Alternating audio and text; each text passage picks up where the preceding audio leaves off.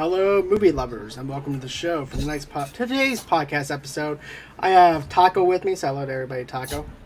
Hey everybody, how's it going? Uh, movie lovers unite universe. And I also have John Henry. He's back again. I did a very special one-on-one interview with him a Hey, while what's up? back. And it's good to have y'all on the show because we're actually going to be talking about our top five Soprano episodes, and we're we're just going to go on ahead talk about that. We're also going to do a little bit of our favorite moments of The Sopranos, funny moments, shocking moments, all that other good stuff too, like towards the end and everything too. So with that being said, let's go on ahead and dive into it. So when you look at The Sopranos as a whole, I mean, there's not a single bad episode when you think about it. There's some moments where it kind of slows down a little bit, but it slows down for a certain reason to tell a story, to give us motivation behind Milfy's dream sequences and stuff like that. Now, there are some people that don't like the dream sequences and stuff like that. I like the dream sequence episodes and everything because I like to analyze certain dreams and stuff like that. But with that being said, I'm going to go on ahead and leave the floor to Taco to talk about his number one and everything as far as uh, what he liked about uh, the, his couple of episodes.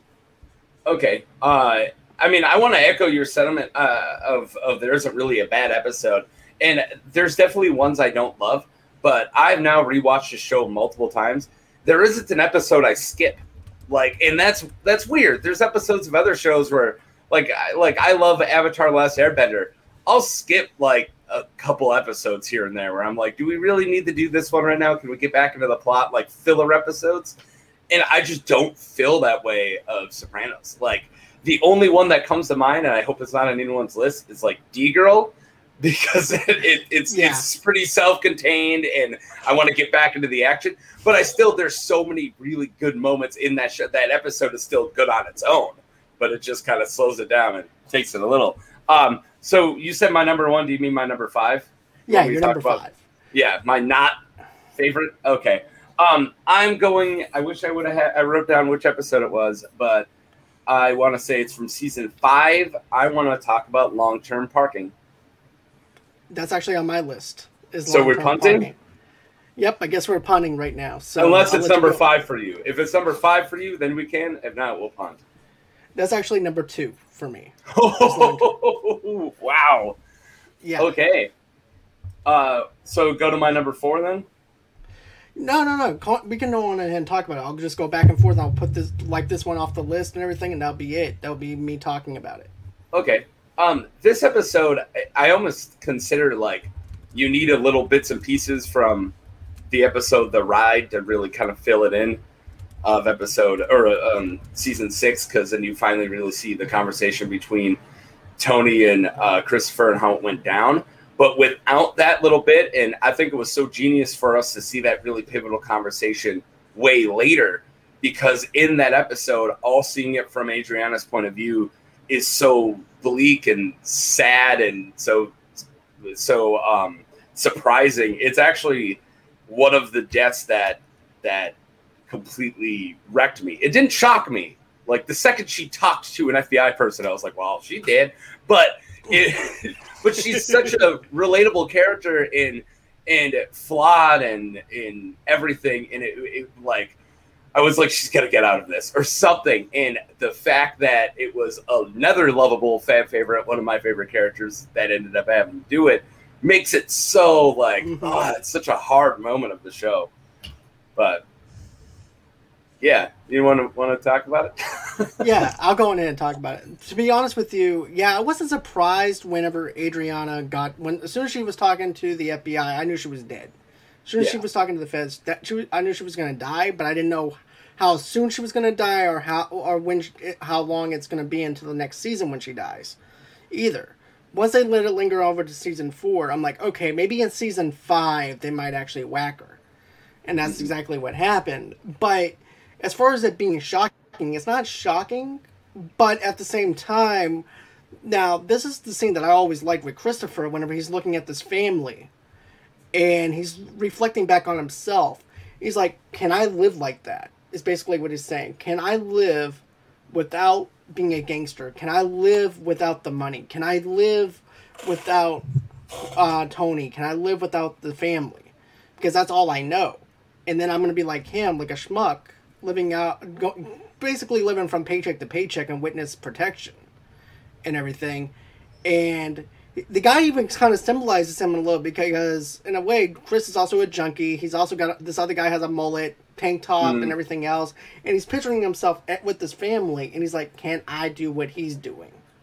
I I want to say my my family growing up made a cameo as the family that he looked at. I was very white trash poor from the Midwest, so I was like, "What's my dad doing there?" uh, I want to I want to bounce off what you said, but uh, John Henry, you have not yeah. said anything yet, so you want yeah, yeah, yeah. I haven't heard. I, she's one of my favorite characters, so I haven't heard. I knew she was going to die when she was talking to the feds, but uh, haven't heard. Get that was hard to watch. That was I really liked her a lot. She was good, good character. The uh, the performance, the the the scene that they're talking to each other, um, the the uh, Michael Imperioli, I, I have a love hate relationship with him as an actor, but he is so good in these scenes with Adriana, and I think that really his his acting kind of fell because his best scenes were his them, yeah, and yeah. and especially that conversation that they're having about possibly going like both of them were so insanely good in those scenes, and um, yeah, I what was I going to say? Oh, it's funny. I never thought about this until now. So you were saying, you know, how the main reason why he didn't want to do it is he couldn't really leave the life. It had nothing to do with his oath of omertà. Like he was okay. Like that didn't bother him. Him betraying the oath isn't what got him. Being a, a white trash poor junkie is why he didn't want to do it. See, I was thinking the other way around. To be honest. Oh, okay.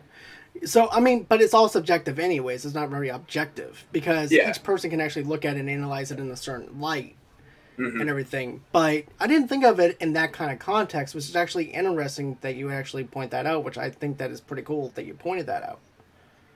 Well, they always talk about that oath, and then when it comes down to it, it's never the reason behind anything. Like it's it's their code, their big mafia code. But he didn't not want to betray the family he just didn't want to lose the life. Like it's selfish. It has nothing to do with the oath. And and that comes up a lot of a lot of times when they they'll betray the oath for money or things like that or their anger, so they're going to attack families like what we see Philly do later on. Like that oath really gets thrown out of the window quick and it's not what ties them together. It's the money and the right. lust for power and it's it's so gross. And that's what I love about David Chase is he honors honors the mob life with showing how disgusting and not okay it is at the same time. Exactly, because perfect example is Ralphie, for example. He was his top earner. Vito was also his top earner as well. Yeah. And all it was, and it's about Tony actually strategizing. He's like, I know that I know that uh, Ralphie screwed up, but can I afford to lose him mm-hmm. if I actually do whack him. Same thing with Vito. So what? He's gay, but at the same time, can I afford to lose my other top earner who's actually hel- helping me earn my extra yeah. money? Because don't forget, we're dealing. Once you get into like the last season, we're dealing with recession. Which, if Vito was still around, he wouldn't have had that. Ha- he would have still been earning uh, Tony some money and everything too. So he would have his top earner. So therefore, it wouldn't be so bad but it's all yeah. about money for them. Um, before we move, which we probably should, uh, uh, do we want to talk about the cat theory? Does everyone know it? The uh, Adriana becomes a becomes a cat theory. No, I, I haven't heard about this one. Okay, well, because because her death is part of it. So, um, you know the cat at the end of the show that they bring on, and Polly's like, "No, they're they're demons with skin or, or fur, whatever he says, uh, and it, and how it how it's fixated on the picture of Chris. A lot of people okay. think that's um, Adriana reincarnated as the cat. Oh. I hate this theory. I yeah. think it's stupid because the only thing that you have to go with is there's a time where she wears like skin tight leopard print when she's mm-hmm. all dressed up, and then when she crawls away from Silvio, she's crawling on all fours like a cat it's a really dumb theory, but I, I it, it, it shows to fandom of how they're like, look, she's on all fours. reincarnation. Like what? such a leap. Yeah. exactly. But Yeah. for you, John, what about you? What was one of the other episodes that you wanted to talk about? That's in your top Well, five tier. I, it's hard to say. My, like every episode is good, good to me. Um, the one that really jumps out of my mind is one of my favorites. Is uh, when Chris and Polly get stranded in the woods. Yeah, that's on my list. Pine Barrens. Yeah, that's Yeah. definitely on my list. That's- Uh, Mine too. That is just the, see them react to each other is uh, and overreact about the situation was just hilarious. They're two of my favorite characters anyway. So that's, Polly is that's my, favorite character. So That's my number two. Yeah. So. yeah, Pine Barrens is kind of amazing. Um, directed by uh, by Steve Buscemi, and it was before he actually came on to act on the show. And I love that show because it it, it also is kind of self contained, but it is so not only funny, but you're actually like thinking, are they gonna just die in the middle of the woods? so like it, you feel a lot of that survival, and it's almost like, hey, why don't we do like to build a fire or you know like like a Lost in Thin Air? Why don't we do like a, a, a Jon Krakauer, Jack Jack London freaking uh, transcendentalist novel with two gangsters who have zero survival skill? I love this episode to be honest with you. And Oh, if it wasn't for Polly doing what he did to the Russian, they wouldn't be in that whole entire predicament either. Completely pointless. hmm Right. yeah, he's he's he does a lot of stuff like that. That's why I think he got jumped over by Sal, but because It's- he just he had the worst temper almost. Well, Tony probably, but second, uh, Polly was off the off the chain. Silvio just tells them to go pick up money. It's like Yeah. a one minute Right. thing. Yeah. Hey, let's just go and get an envelope, and then he sleeps, And then he's like, "Look at this remote. You you guys would probably washing your wiping your ass with your hand before you get these fucking remotes." Look, and he just has to fuck with them for no reason.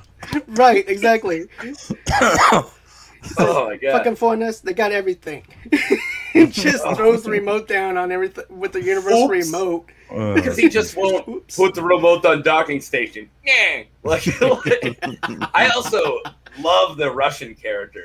Because yeah, I, I live I live hoss. in I live in the frozen North Dakota and I deal with a lot of cold during the winter. You know, Mhm. it's like negative fifty, negative seventy, and uh, when I uh, like when we've had negative seventy to negative eighty wind chill, like you'll literally die Wow. starting your car.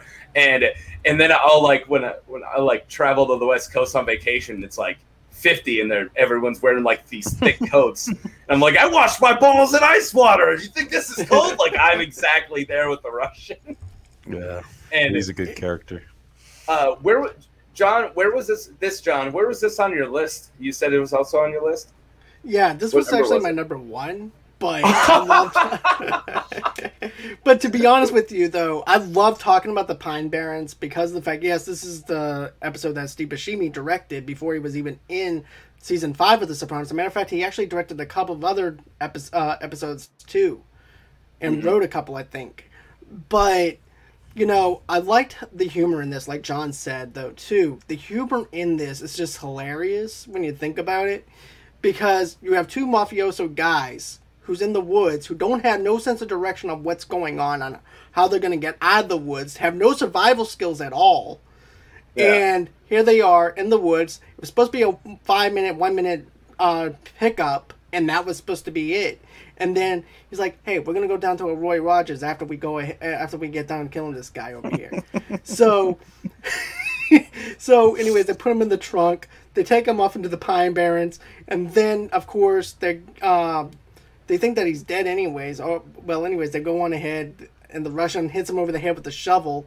Next thing you know it, the um the Russian goes running off. Then here comes Polly shooting him, and he, they think that they got him and everything because there's actually blood and there's actually a blood trail in the woods, and of course it's snowing, and then they lose him. So, and I also liked how they zoom in on the camera angle on top to make it The, look like the, the camera watching. going up the tree. Yeah, Yeah, that's and that's what brings the fan theory that he's up that tree. I I personally try not to dwell on what happened to him because I, I don't really see it as the point. You know, like he disappeared. Screw Mhm. it. Like that's not the point. Uh, and and I do. There's two. There's two behind the scenes things that make me love this show, and one of them uh, for this episode. Um, one of them is regarding to that, where uh, David Chase finally came up with what he was going to do, and he had the idea, and he comes up, and he's like, "All right, I think towards one of the last seasons they should be dealing with the Russians again," and then. Chrissy runs into him and he should have like a big scar where he got shot, but the guy is now brain damaged and doesn't recognize him. And then whatever writer, I think was Terrence Winter, was like, "Oh yeah, the fans will love that." And David Chase is like, "Ah, fuck the fans. Let's not do it then." like, he, like he said the worst possible things. Like, yeah, the fans will like that. Really? Yeah. Well, then no, let's not do it. Who cares Yeah, I what the remember- fans want? I remember watching it back in the day when, when, uh, and wondering if he was ever going to come back and uh, try to get revenge, or was the Russians going to have repercussions on this, or, but it never happened. So And I love that it never happened Yeah. because it, because it gives you that dread. The Yeah. rest of the yeah, Uh, and and also, so one more behind the scenes thing is uh, Steve Schirripa coming out in the the hunting attire. do, do you guys know the story Yeah. behind this? Yeah. So. Yeah. so they were trying to. He's trying to get Tony to laugh. So Steve Schirripa, without telling anybody, so you can't see it. It's off screen. So when he comes in and the genuine laugh from Gandolfini, Steve comes in holding a giant purple dildo. And he walks in holding the dildo, and the the genuine like him just dying laughing that we see on screen is is uh, Gandolfini laughing at that Steve comes in with this giant freaking monstrous dildo, and it's great because now that you know that, Gandolfini isn't the funny part. Junior trying to hold it in, and he's, he like has this little smile, but he's really like motherfucker, because he's not supposed to laugh in the scene. Uh, yeah, I love That's that. awesome. I love that episode so much, Same and here. I could I could talk about that episode for an hour on my own. Same here as well. But, you know, there's actually a couple of other moments that I want to talk about within that episode, and then we'll move on. But another funny thing that I liked about it was Bobby comes, like you said, in that whole entire hunter outfit. That was actually funny. And then to me, I thought it was comical, makes the scene a lot funnier because of the whole dildo thing. But at the same time, him dressing up in camouflage was funny, though. And Yeah. then uh, also, too, you have Polly and Christopher at Lost in the Woods. They're calling Tony and goes, and Tony goes, by the way, the person that you're looking for, he's he's in the military, uh, in Green Berets or something like that. And he goes, well, he's an inter, he's basically, uh, what does he say? He- Not an interior Uh, decorator. That's when No, he says he's part of the. Uh, uh, I can't even remember it. I'm so tired. I just woke up, It's okay. But it, it was like the in- uh, interior uh, something. In, yeah, but he uses the word interior. Right, and then Polly thinks that he said interior decorator, and then Christopher goes, "Well, his place fucking sucks." His apartment looked like shit. what the? Yeah, it's so good when he's like he, he killed 13 Checo, uh, Chechen rebels. Yeah, he, well, yeah, Tony's like he th- killed 13 Chechen rebels. He was, uh, I can't remember the line, but like the interior ministry or something. And he's like, he killed 13 Czechoslovakians. He was an interior decorator. like he just gets it lightly off. Oh Oh, man, that's awesome. And And then Also- even the right ketchup packets too. yeah, the Yeah. ketchup packets. Trying And to starve on the ketchup packets. That was hilarious. this is actually the B line. It's weird that this is the A story because it's Christopher and Polly gets the A story, but the B story is also really good because it's it's Tony dealing with Gloria, and this is when she throws the pot roast at his head, and he's trying to deal with this as Mhm. she's going full Olivia psychopath on him. And I, if anyone's had a toxic relationship, you know what it's like when you're like trying to live your life and your Mhm. your toxic girlfriend's like, no, but I want to be psycho here for a minute. Like, yeah, I gotta throw this roast at you and freak the freak that out. Yeah, but the people are, uh. yeah, it's it's it's such a good episode, and it would be my number one. Like, it's almost my number one, but the my number one slightly beat it up. But Pine Barrens is like, holy crap! I can't believe that's your five, John Henry. Uh, no, it's not really my five. I, I it's one of my favorites, but I, I can't think of a, a list really. Uh, but that one comes to mind as one of my favorites, though. okay, all right, Okay, sounds good. so Um, I'm gonna let you go on ahead, Taco. Okay, cool. I like talking. Clearly, uh, I just spelled taco with an LK. Uh, so talk a lot. Anyways, uh, uh, this is the one that my wife told me that I shouldn't have on, and I just couldn't find another one because I actually really, really like this episode. And it's whoever did this. So it's the death of Ralphie and well, Pie-O-My and then Ralphie. I love not only that scene, like I could talk about that scene forever, but the rest of that episode's really good as well. But that scene is so insanely good because it doesn't start that way. He just goes there to question him, and he like he didn't even bring like Tony doesn't even bring a gun. He was not there to kill Ralphie, and Ralphie's big mouth gets in the way. And I I love both of their performances. What are you, a vegetarian? You eat beef and sausage by the carload. Like, it's such like ah. Oh, then they start killing each other, and it's so not like they beat each other to death. Like it's not a hit. Like he murders him. He murders Ralphie, and it's it's and then all of the Chrissy coming all high on heroin to like help him. It's such a it, it the scene yeah, starts off as just a normal scene. Like the rest mm-hmm. of the mm-hmm. episode's kind of going on its way. see it coming. Yeah, and then after that happens, the rest of the episode's derail. They don't get to cover the rest of it anymore because now they have to get rid of this body. And I love that feeling. And you got this super high on heroin, can't light the lighter. so, so good. And then he goes, "Oh, I smoked a little weed before coming down here." like it's gonna clear it up or something. Right. oh like man. He, he's he's gonna cover up like he's clearly just shot heroin. He's like, ah, I smoked a little weed. Yeah, that's why you're acting like you're high on heroin. That makes sense. right. Yeah, that makes total sense, Chris. No can. Good job. But oh, you know, but and then also too, Ralphie also says it's a fucking horse. It yeah. doesn't, and then that's what also sets Tony off. But I like the whole entire thing where there's they're actually Tony's choking him. There's also the frying pan that gets uh, Ralphie gets hit in the head with. Then you also have Tony uh, gets sprayed in the eyes with uh, raid. The raid. Oh my god, that god. hurts.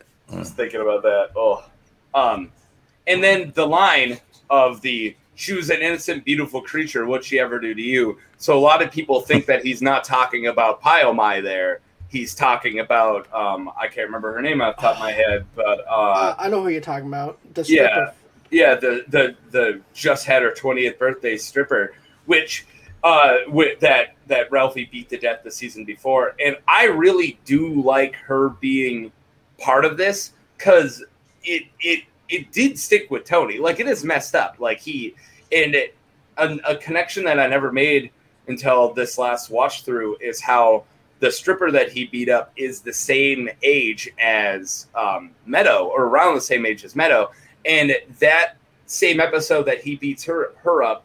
You see uh, Meadow dealing with her roommate who's not adjusted, Caitlin, who's not adjusting well to New York, and you see like first world problems with the, them. And Noah, like, want to do restraining order. God, Noah sucks. I want to punch his fucking lights out. That's a line from Noah. Um, but, but I, and then that's all juxtaposed by look what she has to deal with because she didn't have money and she had like this mess up abusive upbringing. And then she is now sleeping with this twice her age freaking mafioso who knocks her up and then she tries to defend himself and he beats her to death. And it's, it's such this horrible like oh look at these first world problems look what's actually going on meadow and and now that that gets also brought up in that fight and i i do like to think that's what he's doing i do like that i do want to think that that has a little bit to do with him killing ralphie is when he goes she's an innocent beautiful creature that's not a horse horse isn't an innocent beautiful creature like no. no it's a horse like he it's gotta be something else like and I know it's all wrapped up into one, to be honest. Yeah. Tony's always weird about animals, though. Like with the ducks, mm-hmm. animals ducks. are kind of more important than humans. And then mm-hmm. like Tippy, my dog, what? Yeah, like he's, he's obsessed with animals. But I yeah. do, I do think that that's one reason he killed them. But. What about yeah, that makes sense. No, that makes sense totally. Yeah, because that that was a brutal murder and uh, uh, totally un, uncalled for, really. Extremely uncalled for. Yeah. Yeah. Uh, and then I I want to get your guys' opinion on this. Joey Pants, uh, Joey Pantoliano, the guy who played Ralphie, claims that the way he played it and how he believes is that he didn't set the fire to kill Pie-O-My. He was playing it like in his brain is that he was innocent, and that does make you kind of think: Did Tony just go over there and kill this guy for no reason? Like, what if he didn't kill the horse? Like, because he doesn't admit it. He does say, "So what? It's a fucking horse. Don't look at me like that." Yeah, but that's true. the closest he gets to admitting it. It Mhm. could have just been a fire. Tony goes over there. Ralphie just talks his way into getting brutally freaking murdered. His highest earner, you know. hmm Yeah, that's that's a good theory. That's crazy. I'd never thought about it like that. But yeah, he never admitted it. Really, he just said it's Yeah. just a just a fucking horse or whatever he said. Yeah, that's the only admission, which isn't Yeah. an admission. That's don't look at me like that. It's a Yeah. fucking horse. well, yeah, he always ran his mouth like that anyway, so he, he could have just been running his mouth in general. yeah. Yeah. Exactly. And also too, I feel like with Ralphie though too, he burned a lot of bridges. Like for instance, with the whole entire thing with Johnny Sack about the telling the Johnny uh, Sack joke, Joke. and you know, and then him, and then of course, you know, that also might be another thing that set Tony off was the fact that he goes, "Look, you don't tell him that you apologize for something that you didn't do, because if you apologize and everything, it makes it look like you did it, even though you did it, but you're not."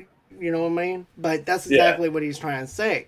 And then instead, Ralphie goes on ahead, does whatever Ralphie wants to do, and pisses off Johnny because he actually owns up to the fact that he told the Ginny Sack joke.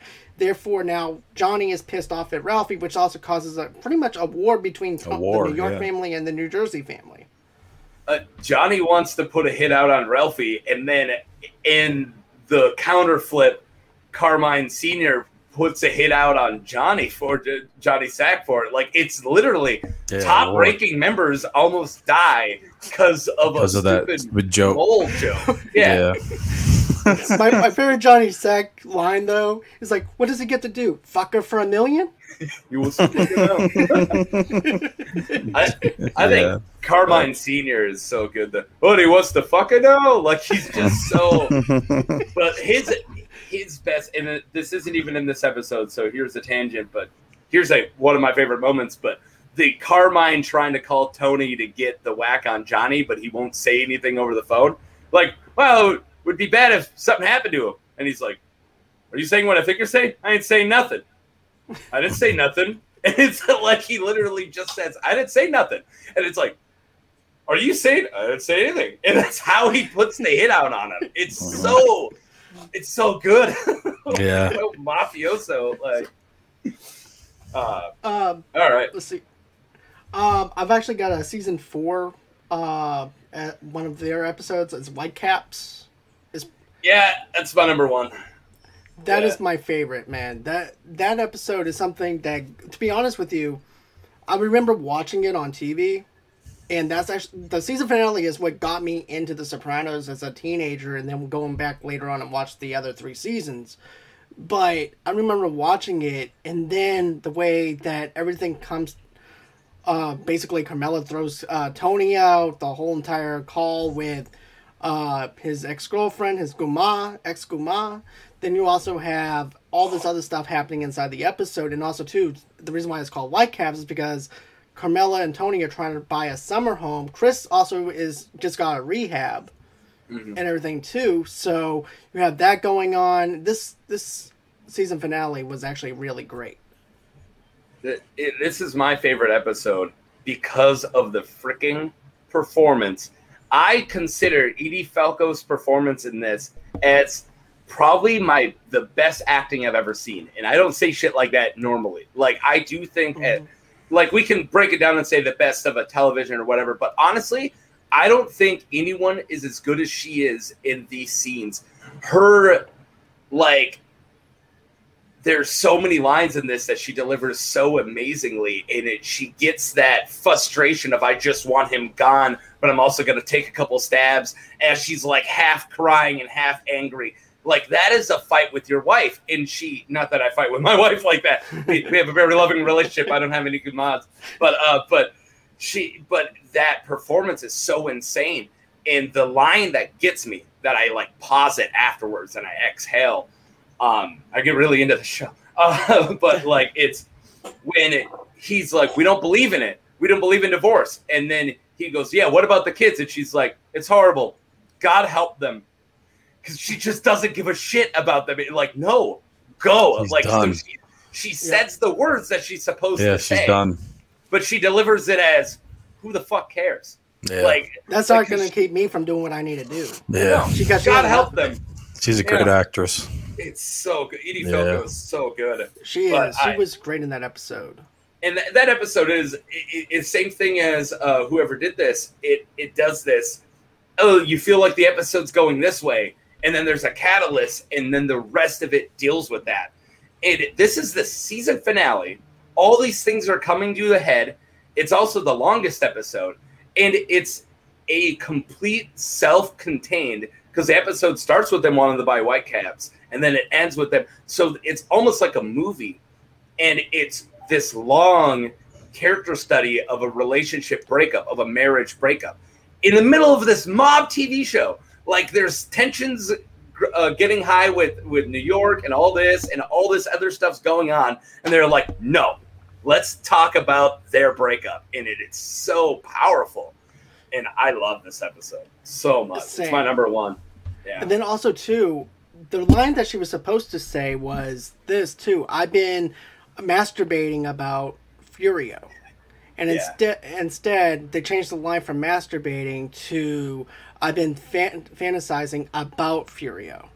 Yeah. I And- like that switch yeah. a lot. Yeah. Yeah, that makes more sense, really. And I think if she would have said it the other way, it wouldn't have that anger that Tony had. hmm With her saying, "I've been fantasizing about Furio," Yeah, that's when he goes more like a relationship relationship type. That's it. Yeah. Yeah. And, and that's hurts that's, more. Yeah, and and that's when he he goes like he's gonna punch her in the face and then turns and just puts Yeah. his wall so effortlessly or hand so effortlessly Yeah. through the wall, and she's just standing there like ah, ah, ah, ah, ah, ah. like oh my god, I love that. Yeah, Yeah, and I don't want to take away from uh, James Gandolfini's performance. It's it's equally as good, but he's always really good. Like, and Edie Falco is too. But I I think that Edie Falco's per, like performance is top notch, best of the series in this scene. Like these Yeah. scenes are just oh my god. But but you can't. She couldn't do that without you know uh, a complete king of what he's doing to bounce off of. If Gandolfini wasn't there, she I don't think it would have worked so well. But it, it it's still so insane. I could talk about. I, I I would do like a scene or like a moment by moment breakdown of that scene that takes two hours if I had like if I Me had a channel where I'm like let's just break this scene down. I could talk about their two arguments for probably two hours. And also too, I also like the fact how Tony gets even with the person that's in charge of the Whitecaps place trying to get out of his deposit. Oh yeah. But he does give him some lawyer advice though, too. I love that advice, and I've given that to people who are possibly going to go through a divorce. I've given that advice uh, because it's so so genius. It's so messed up. It's yeah. But what about you, John? Is there anything else that you wanted to put onto Whitecaps or anything like that? yeah, just when he brings the boat out and plays that that music. Yeah, Dean Martin. Yeah, the Dean Martin Yeah, music. and it's so loud that they can't they can't stand it. It's just such an obnoxious thing, but it's awesome. It just it just had me laughing every time I, like- watch it. Sam, I like that it's their their theater equipment from their little Yeah, home Yeah, and you see entertainment Benny, center. yeah, they're yeah. You see like Be- Benny and and uh, little Paulie like grabbing and you're like, why are they taking those out? Yeah. And then the next scene, you see them on the two gods playing it. Like, oh, it's Yeah, so it's genius. classic. But that that divorce lawyer advice of like go and see every single divorce attorney in the in the area and have one meeting with them and not even take them just have one meeting so it's a conflict of interest and she can't go to them i'm like that's so genius Like, Yeah. it's so So messed awesome. up though yeah, it's such so- a prick prick move. Such a brick move. Good So, uh, episode though.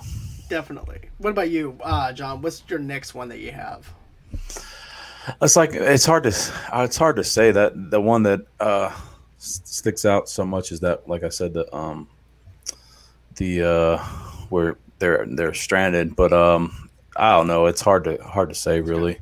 I, I love all all the episodes. The first episode's pretty wild because it gets you right into it when they chase that guy down with the car. I would talk about the pilot. I would love to talk. yeah, about the I love I love the pilot episode. Uh, you know that uh, uh, Michael Imperioli didn't know how to drive, and he never drove before, and he's supposed to be driving that, chasing the guy down through the oh park, wow, okay. and he kept crashing on accident. And then Gandolfini goes, "You don't know how to fucking drive, do you?" And he's like, "Oh." and he had to get his license. oh like, wow, Right after I didn't that, know that. Wow, Hey, he's a New Yorker. He never drove. He Hey. taxied everywhere. that's cool. I never know that. That's awesome. uh, I, I like I like that episode. There's a lot of like things that when you look back, they don't make sense. Like Syl shows up to San Charles and they're like, "Hey, random not mob guy, what are you doing here?" And he's like, "You know, I'm just gonna pick up some stuff." But what do you mean? Syl is like the concierge later on. Like they kind of play him off like he's just their family friend in the first episode. Like they didn't quite figure everything else out yet. Yeah, And then like Syl's like, hey, you know uh, Artie from high school? It's like everyone knows Artie from high school. Like they all eat there. Right. It's not like a, a an Easter egg of a person. Like you know, there's a lot of like they haven't quite figured it out yet things, but Oh, yeah. Especially with Big Pussy getting, uh, not Big Pussy getting whacked, but another pussy getting whacked. Pussy Malanga. inside- Yeah, Pussy Lalanga. Yeah, getting whacked. Yeah. And everything inside that restaurant, and then of course I'm blowing up the restaurant so that way he wouldn't get whacked. yeah, that's such a weird like. I want you to kill him in that restaurant. I'm gonna light the restaurant on fire. yeah. It's And such a weird. mob Yeah. thinking. That's out like- so out of the box. It's just crazy. Like I how don't- did you come with that? That uh, I don't know. I don't want my wife to eat the last candy bar out of the fridge. I'm gonna blow the fridge up. what? Such a mob thing. yeah, it's crazy. Well, I, well, I will say my I don't have a so many. I, I they're mostly favorites, but one of my my least episode that I I don't like the most is when Pussy gets killed. I I, I knew he was snitching and everything, but but when he got killed, I don't know. I just felt sorry for him. And Funhouse is Funhouse on your list, John? Yeah, Funhouse is actually my f- number five. I left Funhouse off my list because I thought that you would be talking about it. Yeah. like I it, Funhouse is easily in my top five, but I left it out because I thought we would be discussing. Yeah, we have to talk about Funhouse no matter what. Yeah. To be honest. Well, he just said it was one of his least favorite episodes. but That's you right.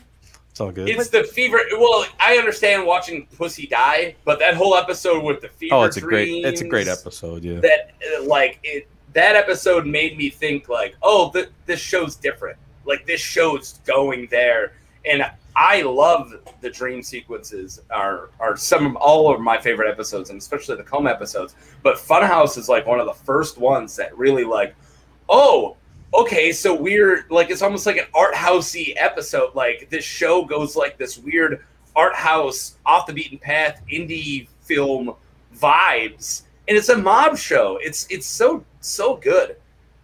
I love it so much. Yeah, I like the dream sequences too.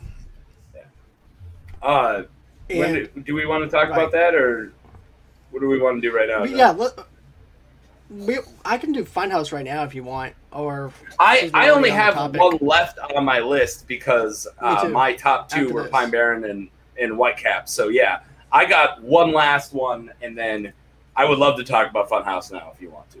okay, yeah, yeah, let's just do Funhouse now, because Okay. I thought I thought Funhouse was a you know it was a great episode. To be honest with you, the dream sequence, uh, Tony getting sick off of Buddha uh, at the Buddha restaurant, and then running a fever.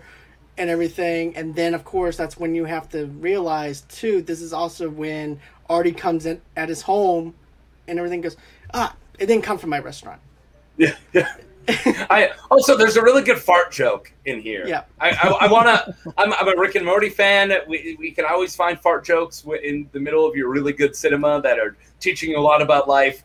You got to throw a fart joke in every once in a while, and uh, it's when when he's like getting really messed up and his stomach's all messed up, and he's lighting off these farms, and you just or farms, wow, lighting off these big farts, and uh, uh, Anthony Jr. just comes and goes, who's lighting them big ones? I don't know why, but just the way he's who's lighting them big ones, it's such a childish Yeah. way. It's, it it makes me just laugh my ass off. Just it's, the delivery's so good from very little Robert Iler. Like it, it's only season Right. two still, but uh, yeah, the he like wakes up and he almost starts like pouring his heart out like i'm i'm i'm depressed i'm this and then his hand moves is like it's not my heart it's it's my stomach and then he runs and just and if anybody has ever actually experienced fever dreams uh like I, I had a flu really bad one year and i remember uh, like i felt like i ate like mescaline from or mezcal from like freaking uh like Fear and Loathing Las Vegas because I remember being fever dream and I remember just laying on my bed and like tripping balls from Mhm. fever dreams. Like I felt like I just ate a bunch of drugs, and and I had that happen to me like right as I started watching the show. And when the fever dream episode came up, I was like, dude, I know what that's like because then your brain starts digging, and I like that. That's how he finds out because he knew about pussy.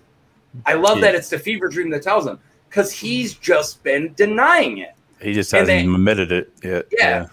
and, and the hey man, all these fish are sleeping. Whoa, like it's such a Out there. don't say that. And I, I like that in the middle of this fish dream. At the end, he's like, "Well, five dollars a pound." so good. And then Tony also sets himself on fire, which resembles the uh, high temperature, high uh, fever.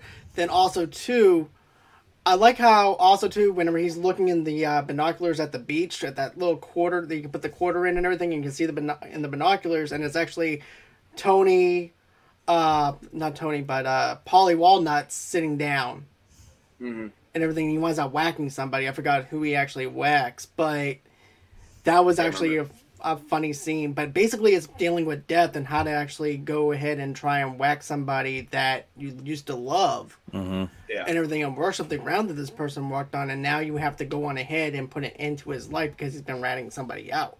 hmm it's yeah and it's it's really it's really tough like to get through this episode just because you see then tony has to go and take care of it but he still has a fever like and he looks so horrible the rest of that like when he goes to pussy's house and he's like oh i need the puke but really he's going through to find the wire and then he eventually finds it but he still looks like complete shit like it's, it's still mop sweat and yeah, I, I I love this episode. I think it's the kind of the first one of that big character death that we like. Are they really going to go there? And then they did, but it does that in such a cool art house way of these dream sequences, and also the cinematography and the sound editing in the sequence, like when he's walking down the Jersey Pier and you hear that like like these weird sounds and it's Mhm. like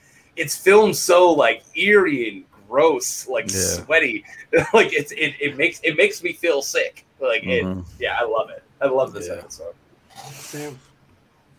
Well i'm sorry it's one of your least favorite john Uh, Henry. no, well, it, it- I should say it's one of my least favorite episodes. I just the, killing the hard pussy, to watch put yeah it's hard to watch that's that's Die. the that's a tough one though. I, no, I I'm like you. I like the the dream episodes. They're they're wacky and and just fun watching them.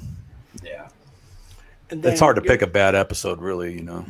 That's true. It, it definitely is hard to pick a bad episode, but also too, I know why it would actually make feel sad though, in a sense, because of after they whacked Pussy and everything too, and stuff like that. You're seeing him, them pick off his jewelry. You're seeing him yep do all this. He stuff knows to- what's coming. right. And just seeing the drop on his face when he Yeah. goes, "Okay, can can you can you kill me over here? Can you kill me at this spot? Don't hit me in the face, so that way I can have an open casket for my kids." Which they And- i mean they throw him in the water. Like he there's Right. no casket. Like and uh another here's another fun behind the scenes. Uh uh vincent pastor who played big pussy actually was getting was getting boat sick and he wanted to sit down. And so that wasn't in the script Oh, when he goes can i sit down? It that was a hundred percent ad lib. And that Wow. makes it. Yeah, it, it's what sticks out because he's like, all right, well, I can't stand anymore. Can can I just sit as you shoot me? Like it, it's that adds so much to it. Oh I, yeah, that's cool. I never knew that. That's awesome. well, they're in a bottom of a boat doing Yeah, this. Like, yeah. it's, I'm sick. I get seasick too, man. Oh man. Yeah, me too. So, okay. So, any other? Uh, yeah, one other ep- one episode that I I liked. Uh, I just came to my mind was when Paulie went to the the psychic and he cussed him out. hey, this motherfucker. just Yeah. Paulie in general is my favorite character. Uh, All right, I'm quoting Paulie here. I don't like this word that much, but when he when he grabs the chair and he looks like he's gonna throw it at them, and then he turns and just goes "fucking quiz." yeah, well, that's totally That Paulie though. you know? gets me so much. And now I think about that when I'm at work and everything's going bad. I just go like "fucking quiz." Like- and I don't I don't like using that word. I would never call anyone that word, but it, it, it's and that's what makes it that more absurd is because Yeah. uh, Tony Sirico is is plays Paulie so well, and apparently Tony Sirico and Paulie are the same person according to Michael Really? Imperioli and Oh wow! Steve Schirripa. That he's he didn't have to really. born. Yeah, it's the, Wow, he's the same okay. dude. That's awesome. Yeah. That's cool. Uh, and I, I guess they would. He, he, no one was allowed to touch his hair. Only Oh, he yeah. was allowed to do it. And then something he does it in the show once. He b- sprays the the Binaca in somebody's mouth. Mhm. He Yeah. apparently would do that if you're working next to him.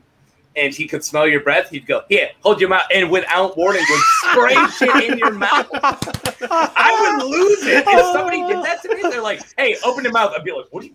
You're putting Yeah. anything in my mouth. What are you doing? Yeah, You're not my that'd freak me out. dentist. Get away That'd from freak me." me out. But Yeah, another thing he would do is like wait, before when he was trying to be famous though, he would used to sit in front of a pool. So what he Yeah. would do is he would go on ahead and make them page for him.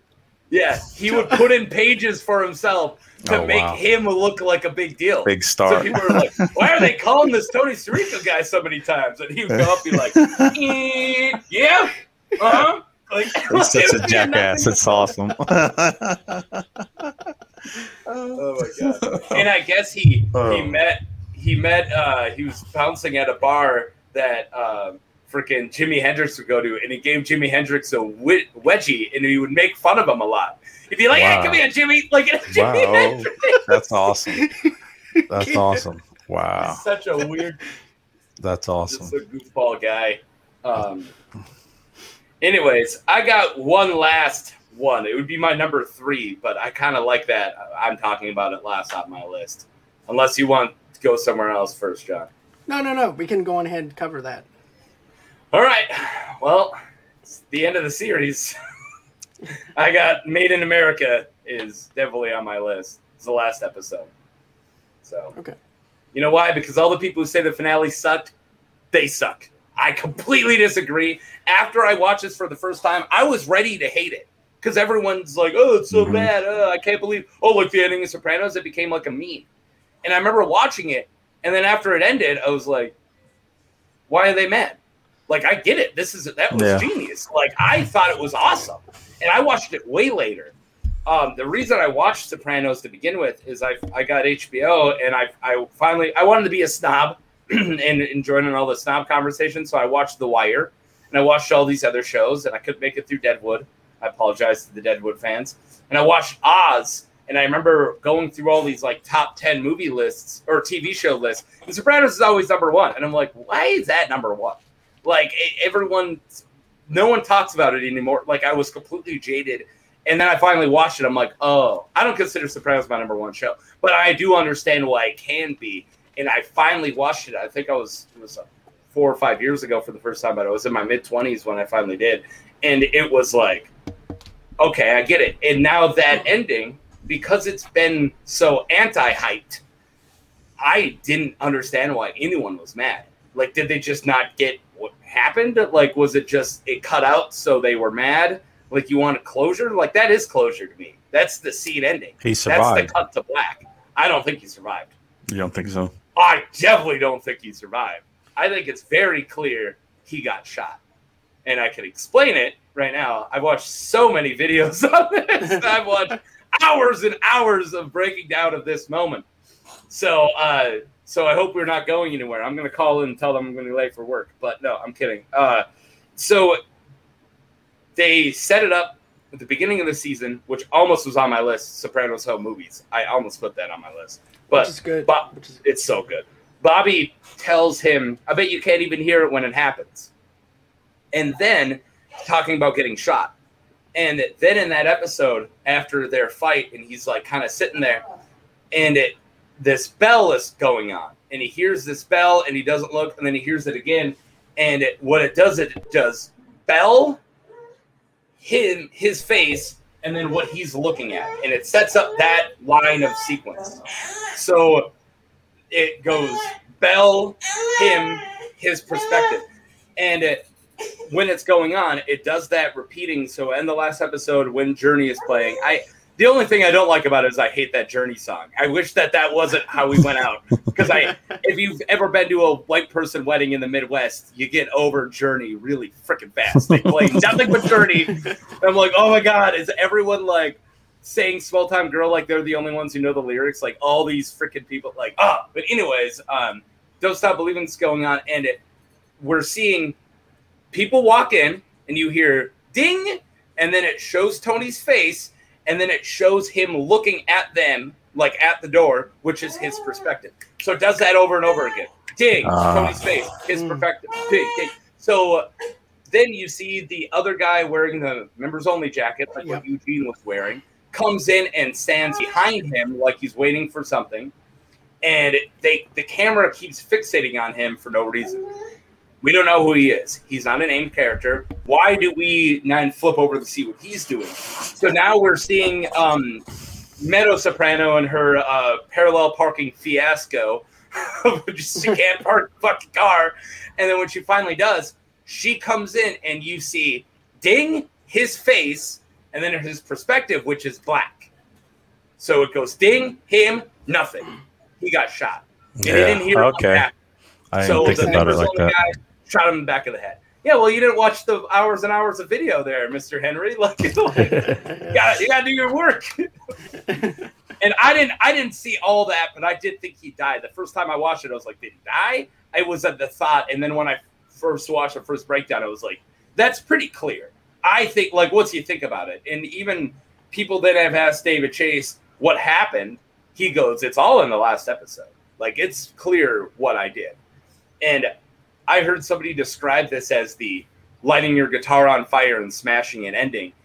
And I do consider it that because cinematically, because it is so rock star, it is so Mhm. fuck you. We don't need to give you closure. Like this is closure, black screen.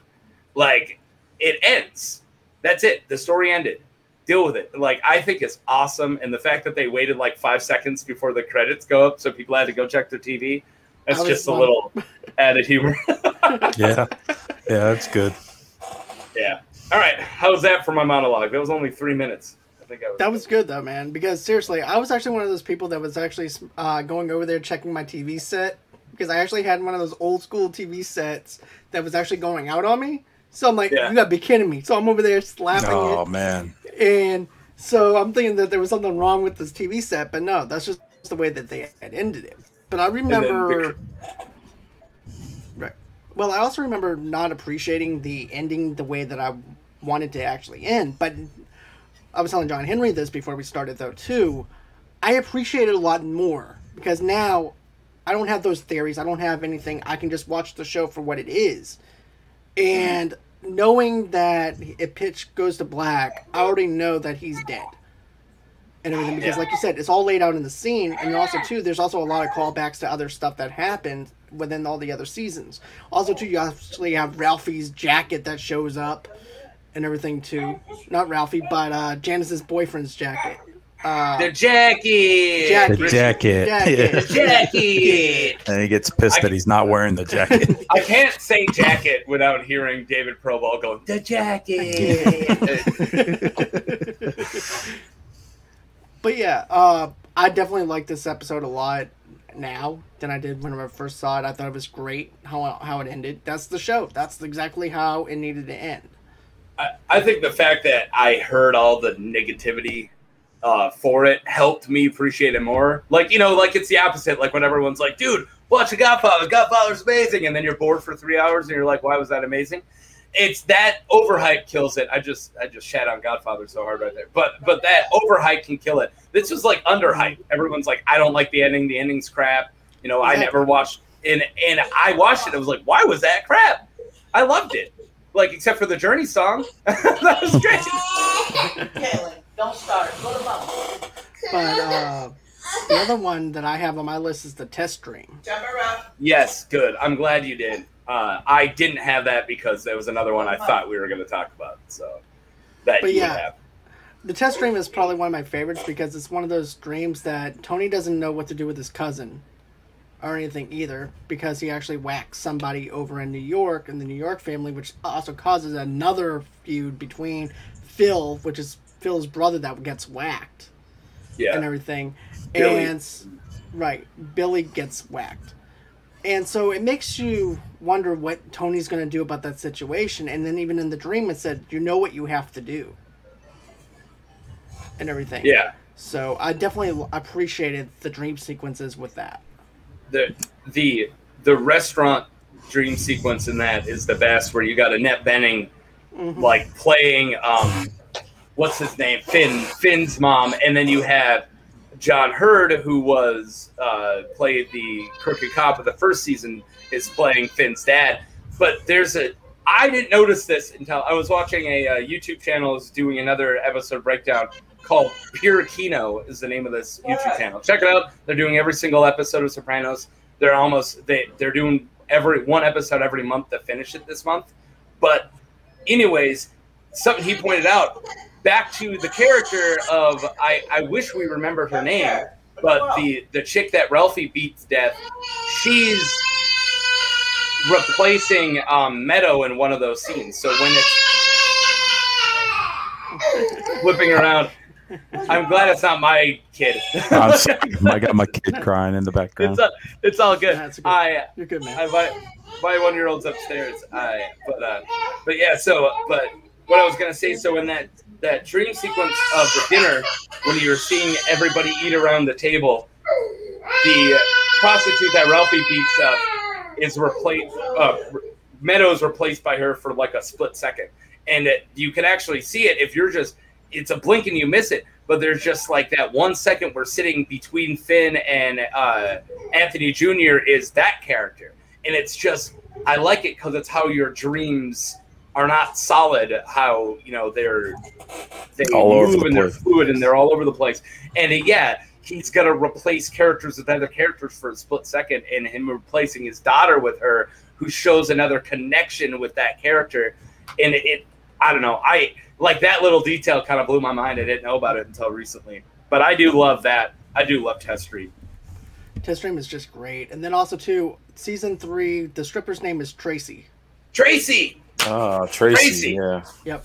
Well, sorry that I, I replaced your identity with that stripper. It really made me feel like a misogynist, chauvinist for a while. You know, No. her job, that's her only identity. No, Right. Tracy. Tracy. I'm sorry. I didn't like that. I forgot her name. I was like, of all characters, it has to be that stripper character. Like, come on. But yeah, Uh, that's her name. Uh, but yeah, the test dream is really great. I also liked how if Tony wasn't gonna whack uh, Tony B, it was gonna be Phil, and if Phil winds up whacking him, God knows what Phil would have done. And Yeah. everything. Yeah. Perfect example is Vito. Yeah. Yeah. Shoving the the pull cube up his ass. oh my Or god! broom. as, he, Broom. I'm sorry. uh, as he literally comes out of the closet to watch Right. it, it, it is so hilarious. Oh, like because Jesus you got this. I like. I no. I want to. I want a prequel to that scene.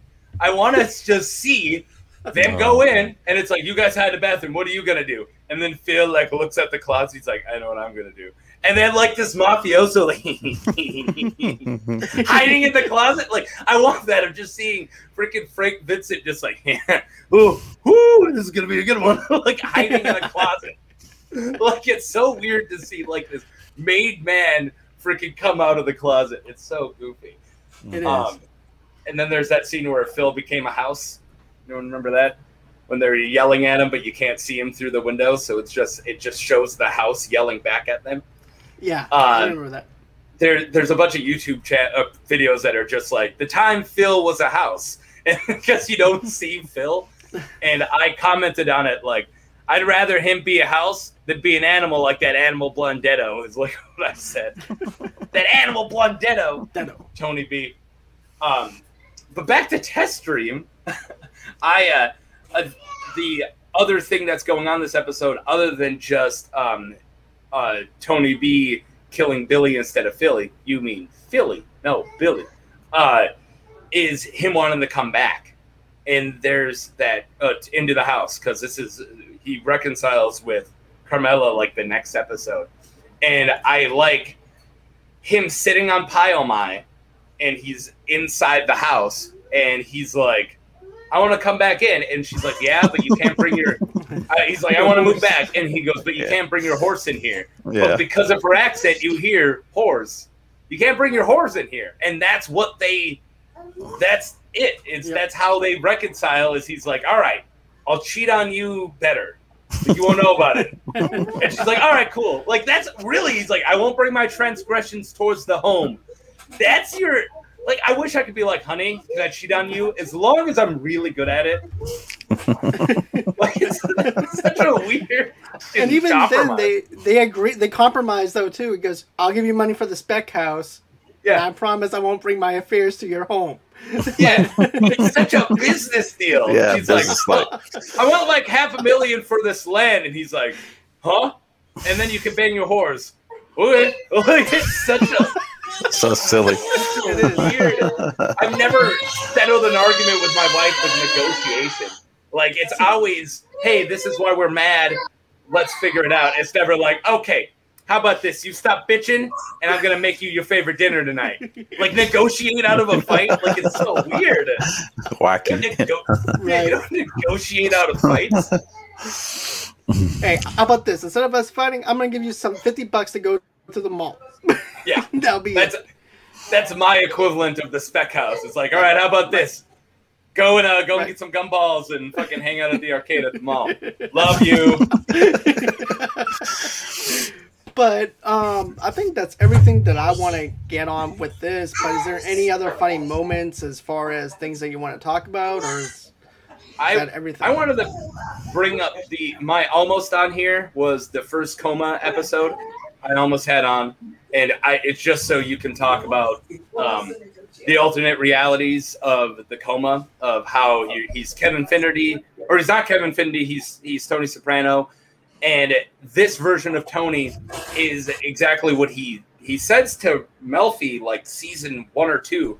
Like if he didn't get into life he'd be selling patio furniture and you find out this version of Tony Soprano sold patio furniture before he moved to Precision Optics. So it is the non-mob version, but he's not a better person. He still kind of cheats on his wife, like he makes out with that one chick in the hotel. Like he's still kind of a scumbag, but he's not a criminal, and that's it. So he's and the Tony we completely know and love, except he doesn't have the Jersey accent, which I think is great. That he just he talks like a normal person for once. And um and then he, and he's not a gangster. But this kevin finnerty that the the identity that he like he picks up the briefcase and then he starts to lose his mo- memories and gets alzheimer's and he like that identity's kind of taking him over even though it's not his identity. Kevin finnerty um is kind of like a crooked dude. He like sold faulty air conditioners to like a Shaolin monks the hell or like a Buddhist Buddhist temple. But but he is kind of like that guy is kind of like shady. So it's almost like Tony Soprano versus Tony Soprano and him struggling with what's right and wrong inside the coma tree. And that's I want to bring that episode up just to talk about that because I I think it's so so cool that in the middle of this mob show we can be like, all right, let's talk about identity. Like it's so cool. It's just Like, awesome. Yeah. Yeah. I'm gonna let John talk about it first, and then after that, I get into my thoughts on it. If you want to. Well, I, I, I like the scene where he uh, he fights them the the first initial hit. He he's with the the black dudes, and he fights him off Oh. in the car. Season I'm like, one. dude, that's like he's yeah. that's one of my favorite scenes right there. But uh, as far as your, the the scene that you're talking, the stuff that you're talking about though, Taco, is this.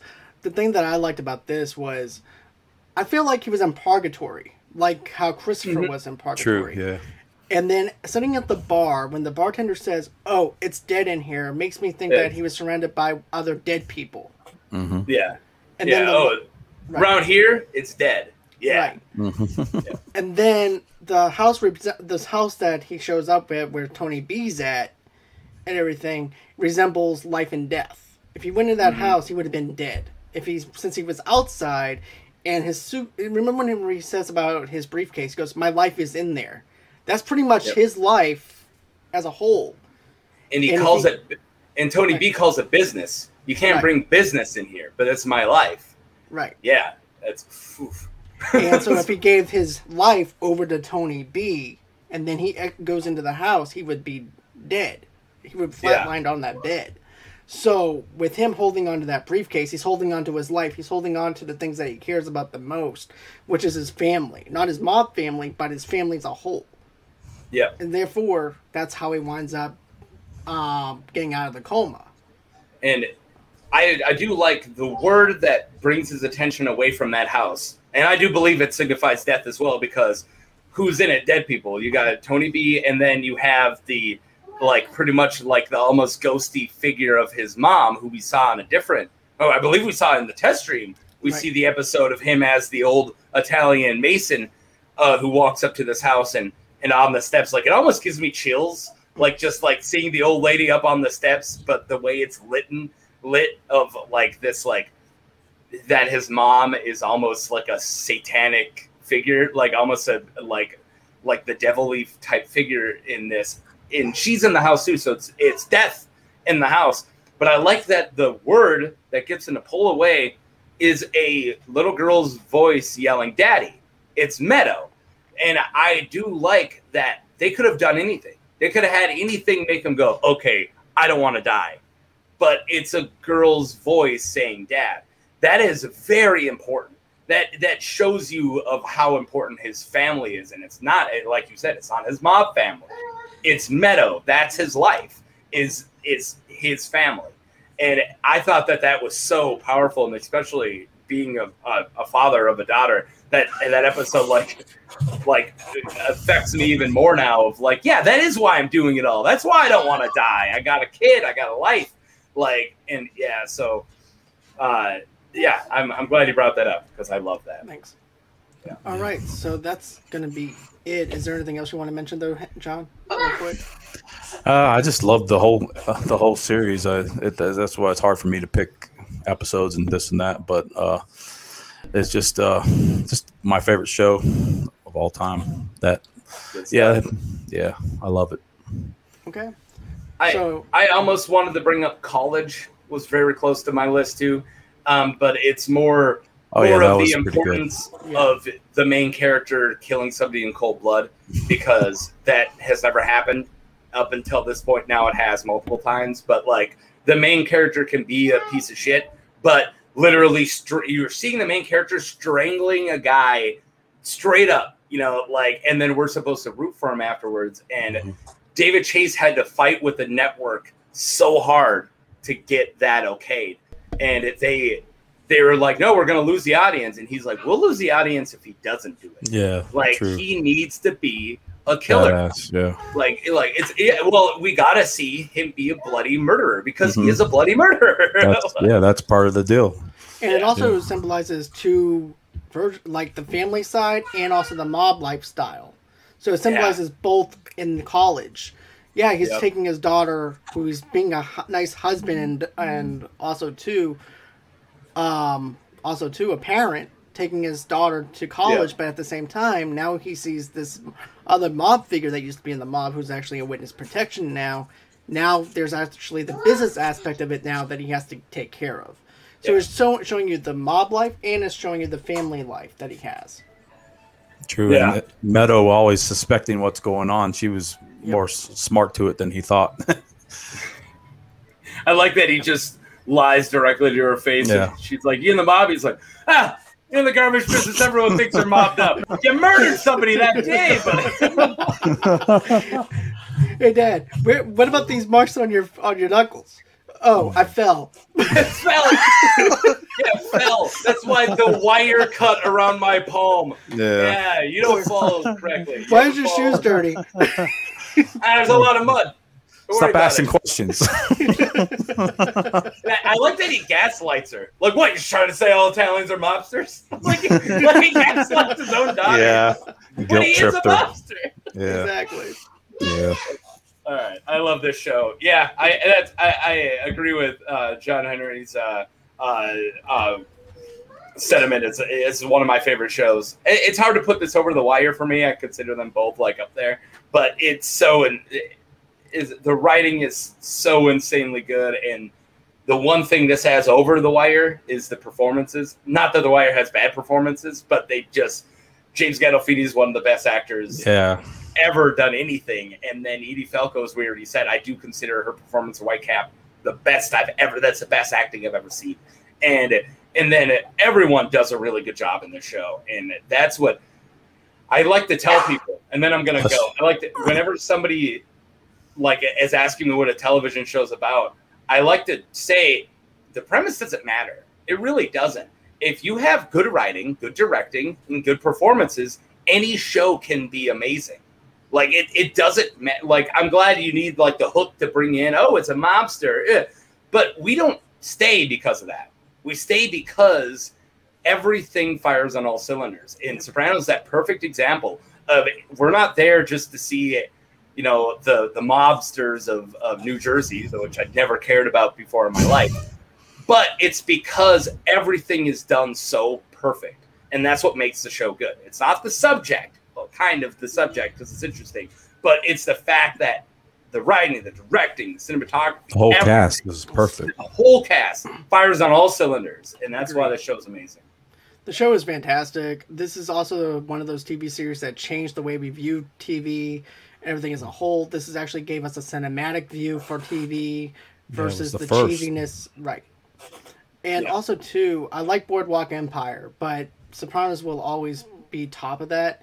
And then of course you can't. And then of course Breaking Bad is also another good one that came out because of the Sopranos and Yeah. everything too. So you know, I love The Sopranos as a whole. This has been a, to be honest with you, Sopranos is always going to be my favorite thing to talk about, and also too, I can't wait until the prequel comes out so I can talk Yeah, about. I want to watch that. Uh, yeah, if I'm available, I would love Yes. to come back on here and talk about Many Saints. I've been wanting to watch that since it got done, Yeah. and I almost came out two years ago. And Yeah. they, they pushed it over something, and then COVID, Yeah. and COVID. it's like, oh, I gotta watch that freaking movie. That tr- I watched that trailer eight times the day it came out. I watched the Many Saints trailer eight times. It's, Same here. so I- bummed. Same here, man. Same here. So with that being said, I think that's gonna be it for the show for today. But is there anywhere that people can follow you, Taco, or anything like that, or? Yeah, uh, when I'm when I'm not working like crazy, I'm working like crazy right now. When I'm not working like crazy, you can find me on Schmoes of the North. Uh, I have a Star Wars show on there on Saturday nights called Let's Talk About Star Wars, and uh, actually Gold Leader from the Movie Trivia Schmoedown is my co-host. I call him my Chewie because he's my co-pilot, and uh, we do a lot of things. We do like Star Wars tier lists and um, I do a lot of versus videos of like one guy versus another guy, and I break down their lightsaber form. It's Oh, like wow. lightsaber forms, and really get down to who'd. I, I, it's like my crack is talking about lightsaber forms. It's weird how much I love doing it. Um, they make fun of me for it. Like whenever we talk about droids, it's like and Taco's unhappy because he can't talk about lightsaber forms.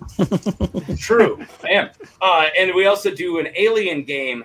It's the second best Star Wars trivia on YouTube, uh, and it's yeah, I describe an alien, and then you have, and then the contestants have to say whether or not it's from Star Wars or not. And for an extra point, they can tell me what it is. So it could be aliens from all over the place.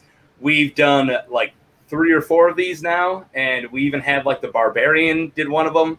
which I did not know was going to happen. He kind of just showed up drunk and did one, and it was really fun from the Schmoedown. And uh, yeah, so that's let's talk about Star Wars, and then also we just break down movie trivia Schmoedown on Fridays and Saturdays. And there's a bunch of other shows that I'm not a part of that they do on that channel. Okay. And here's the thing, guys.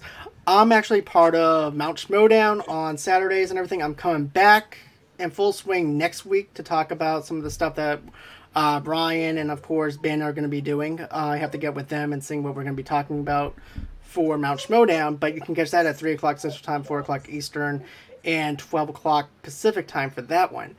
But you know, if you guys want to, go on ahead and do this for me real quick. If you guys want to donate to the page, how do you do that? You just go to gofundme.com forward slash movie lovers podcast, donate five to ten dollars towards us. And this is just to keep the lights on here at Movie Lovers Unite. You guys don't have to if you don't want to.